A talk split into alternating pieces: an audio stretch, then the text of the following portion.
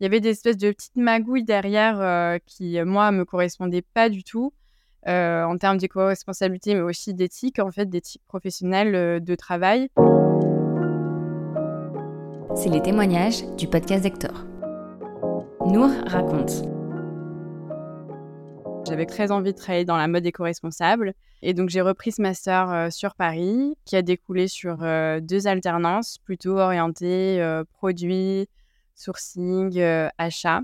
Mes deux années d'alternance ont été faites dans deux entreprises différentes et les expériences en tant que telles n'étaient pas évidentes. Il y a eu pas mal de problèmes, je ne sais pas si c'est vraiment le terme, mais en tout cas, euh, des... j'étais pas connectée avec les valeurs des entreprises et il y a eu des choses aussi qui étaient plus compliquées à vivre, qui m'ont un petit peu euh, dégoûtée du milieu.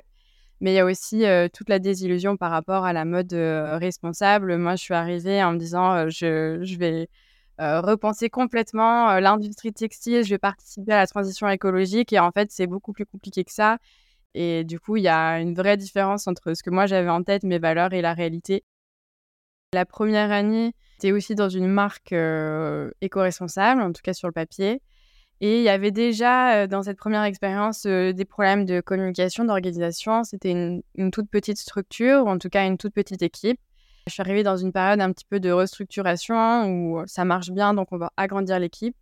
mais derrière, il n'y avait pas les supports de, processus, de management pour soutenir tout ça. Euh, donc c'était un petit peu compliqué au quotidien et en plus je me sentais pas forcément épanouie euh, dans mes tâches et ouais le management n'était pas optimal.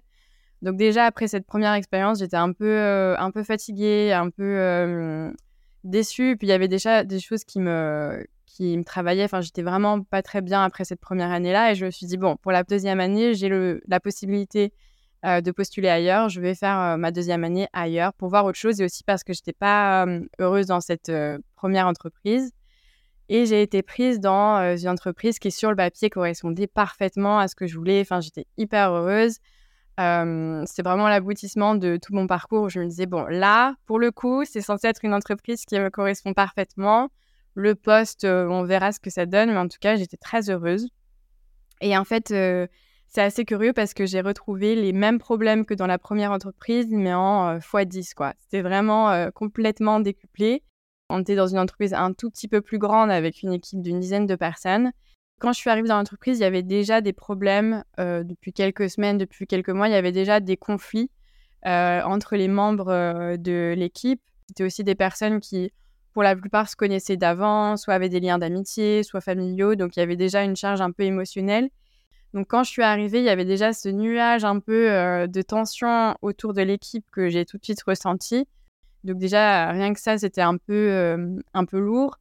En développement produit, il y a beaucoup de, il y a beaucoup de produits, il y a beaucoup d'éléments.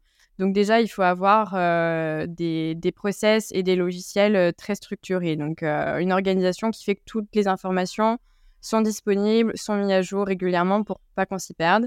Et là, c'était pas vraiment le cas en fait. C'était dur de trouver les informations, de les mettre à jour. Il y avait plein de produits. Au final, on se rendait compte que des fois, il se passait des choses, mais on l'avait pas marqué, on l'a pas pris en compte. Ou alors, à la fin, on a besoin de cette info du tout début parce que c'est hyper important et en fait, on l'a pas ou alors elle est erronée. Les priorités changeaient un petit peu tout le temps. Euh, souvent, on venait me voir, oh là là, il y a cette urgence-là absolue, euh, il faut que tu fasses ça, mais t'inquiète, ça va prendre 10 minutes. et au final, de 1, ça ne prenait pas 10 minutes et de 2, tu es interrompu dans ton travail. Et en fait, c'est le fait de gérer plein de choses à la fois et, d'avoir plein d'infos qui t'arrivent, mais rien n'est jamais vraiment clair. Donc, en fait, au quotidien, c'était le bazar. C'était très, très, très dur de s'y retrouver et, et, de gérer ces priorités-là, justement parce que tout était un peu urgent, quoi. Cette idée que tout est urgent et tout est à faire maintenant, ben, en fait, au quotidien, c'est ingérable.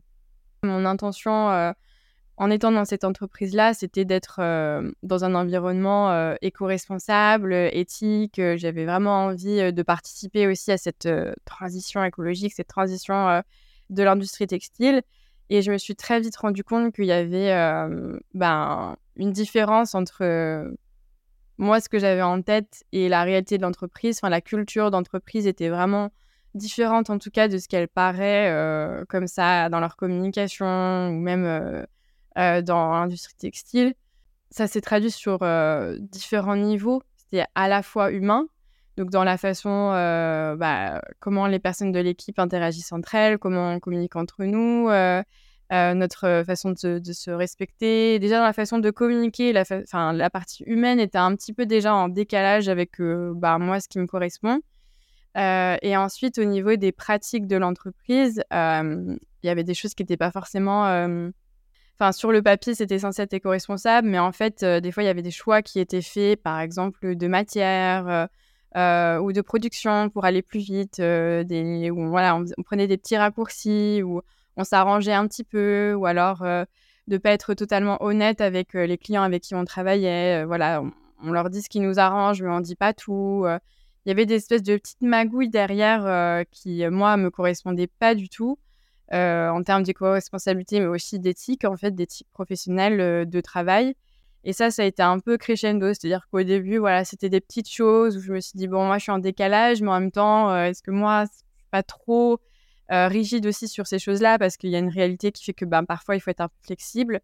Mais à la fin, ça s'est un peu, enfin, ça s'est augmenté petit à petit, et à la fin, on me demandait, moi, de participer activement à, à ces magouilles entre guillemets voilà de voilà d'aller sourcer des matières moins éco-responsables parce que c'est moins cher parce que nana. Mais de pas le dire ou euh, euh, ou de communiquer d'une certaine manière au client pour que voilà il ait l'impression euh, qu'on ait fait ça comme ça alors qu'en fait pas du tout.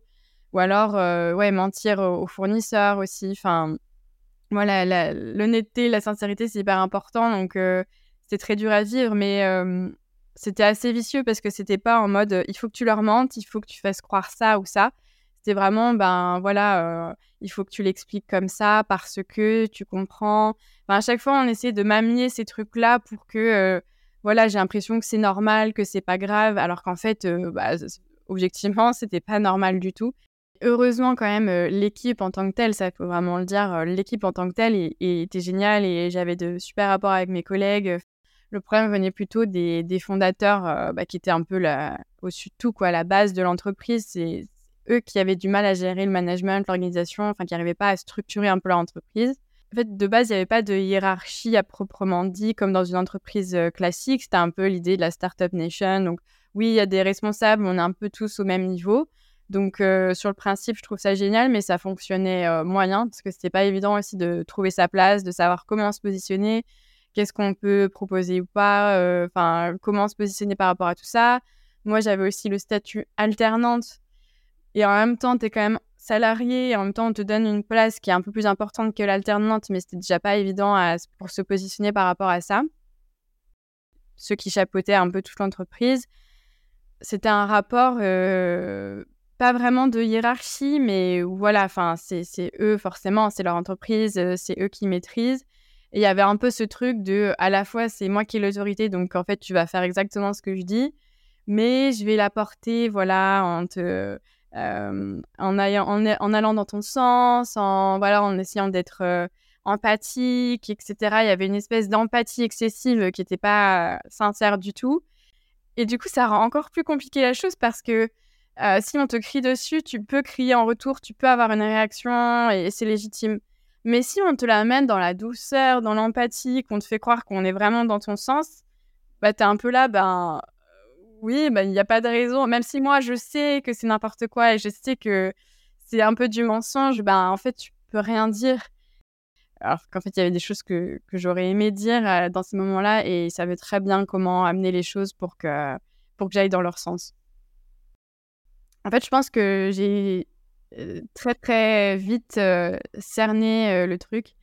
je pense que pour le coup, notre intuition, elle est bien là et qu'il faut vraiment l'écouter parce que même au niveau de l'entretien, je pense qu'au final, si, si je m'étais écoutée, j'aurais senti qu'il y avait des choses très similaires à mon expérience précédente. Enfin, il y avait un ressenti où déjà je me suis dit, oula, ça c'est familier. Donc j'ai assez rapidement compris qu'il y avait quelque chose qui allait être assez dur à gérer. Mais ça a quand même pris du temps pour que vraiment euh, je me rende compte de comment euh, ça m'impactait. Parce que vu qu'on était toujours dans ce truc de se dire, euh, voilà, l'organisation, on va la repenser. L'équipe, elle évolue. Donc en fait, tous les mois, un petit peu, il y avait un truc qui changeait, qui me faisait dire, bon, ça va s'améliorer, on va tester une autre façon de faire, on va changer. Donc en fait, à chaque fois, je repoussais, je repoussais, je repoussais un peu euh, mes limites, euh, ma patience en me disant oui, on va voir, on peut pas encore juger, on va changer des choses, ça va s'améliorer, etc.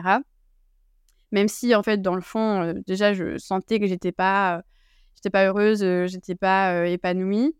Même si ça a été assez graduel, il y a quand même un moment ou quelques mois avant mon départ où là, c'est devenu, pour le coup, c'est devenu physique parce que je pouvais plus travailler pouvais plus me concentrer, tout était devenu euh, presque douloureux. Enfin, c'était vraiment. Euh, je suis même partie une semaine avant euh, mon départ officiel parce que j'ai dit à ma responsable, je ne peux plus, enfin mon corps ne peut plus. Même un mail, je n'y arrive plus, je me concentre plus. Enfin, j'étais un peu devenue l'ombre de moi-même, quoi. Je n'arrivais plus à fonctionner. dans le fond, ça m'impactait quand même beaucoup. Enfin, j'avais quand même beaucoup de, j'ai ruminé énormément pendant ces périodes-là, de tout ce qui se passait dans ma journée, ça tournait dans ma tête. Il y avait énormément de, ressentiments, de colère aussi par rapport à la situation. Au final, j'ai jamais vraiment pu exprimer euh, librement. Du coup, ça, ça, ça s'est amplifié euh, dans ma façon de réfléchir, de penser. Ça tournait, ça tournait. Et même plusieurs mois après, ça a continué à tourner sur ce qui s'est passé, la colère et tout ça. J'ai fini par avoir une discussion euh, juste avant l'été où là, je me disais que je vais partir, c'est sûr, euh, je suis au bout du rouleau. Où euh, j'ai parlé à l'une des fondatrices en one-to-one. Voilà, où j'ai exprimé ce que je voulais dire, mais de manière quand même assez édulcorée, quoi, en étant le plus, comment dire, diplomate possible. Au final, je le regrette un peu, j'aurais dû dire les choses de manière plus directe. Voilà, après ça, bon, euh, sa réaction, voilà, comme d'habitude, euh, plutôt douce, empathique, même si euh, voilà, derrière, il n'y a pas eu vraiment de changement. Et ensuite, à la rentrée, après les vacances d'été, on a eu une autre discussion où là, moi, ma décision avait été prise pendant l'été, où je savais que je voulais pas, je voulais même pas revenir de base. Où là, on en a reparlé, je lui ai réexpliqué pourquoi je voulais partir dans l'absolu, voilà, elle a dit qu'elle avait compris et tout ça. Bon, est-ce que le, message est vraiment passé? Pas sûr parce que les choses se sont poursuivies après mon départ. Mais ouais, je regrette vraiment de ne pas en avoir parlé euh, avant euh, directement au fondateur. Il y avait aussi ce truc de me dire, bah ça va servir à rien en fait, parce que mes responsables ont fait passer le message plein de fois il n'y a rien qu'à changer. Qu'est-ce que ça va changer que moi, j'aille le dire directement? Enfin, même quand je l'ai dit, il n'y a rien qu'à changer. Donc il y avait aussi ce truc de, de se dire, bah soit je vais attendre pour voir, soit je vais pas le dire parce que bah pourquoi le dire quoi Alors qu'en fait euh, ça fait du bien de le dire et que j'aurais vraiment dû le sortir plutôt que de le garder en intérieur euh, pendant des mois quoi. Quand euh, par exemple j'ai parlé à mon frère quelques mois après, j'ai dit bah moi je considère que j'ai fait un burn-out. Dit oh mais burn-out t'exagères, de toute façon ça c'est le terme à la mode, t'as pas du tout fait de burn-out, juste voilà ça t'a pas trop plu, puis c'est tout quoi. Mais burn-out ou pas burn-out, euh, la souffrance, euh, elle était là, quoi. Elle était là, elle était très forte et euh, elle n'a pas été reconnue à sa juste valeur par, par certaines personnes de mon entourage, en tout cas. Je ne sais pas vraiment quel est l'impact aujourd'hui de cette expérience-là sur ma vie. Je sais que j'ai mis plusieurs mois quand même à, à retrouver de l'énergie. Déjà, physiquement, j'ai vraiment mis plusieurs mois à m'en remettre, quoi, parce que je suis ressortie de là absolument épuisée, euh, mentalement, physiquement. Forcément, ça m'a rendue, oui, hyper méfiante. L'industrie textile, oui, mais pas que, quoi. Je me dis, euh, enfin, ça a été mon grand questionnement après cette expérience-là. Euh, pour moi, je sais que ça fonctionne pas si l'entreprise n'est pas en accord avec mes valeurs. J'espère en tout cas maintenant peut-être pouvoir être plus capable d'identifier les signes rapidement et aussi de parler euh, parce que ça a été l'un de mes regrets, je pense, de ne pas avoir euh, parlé euh, beaucoup plus tôt et exprimé à haut doigt ce que je pensais dans l'entreprise. Et j'espère qu'aujourd'hui, je serai plus à même de, faire entendre ma voix et de, de, voir les signaux et de partir plus rapidement. Merci d'avoir écouté ce témoignage jusqu'au bout. On espère qu'il vous a plu. Si c'est le cas, on vous invite à nous suivre, laisser un avis et partager l'épisode autour de. Vous pouvez nous rejoindre sur Instagram, at Hector-podcast, et sur notre page LinkedIn, le podcast d'Hector, pour être les premiers à être informés de la sortie de nos épisodes et échanger avec nous.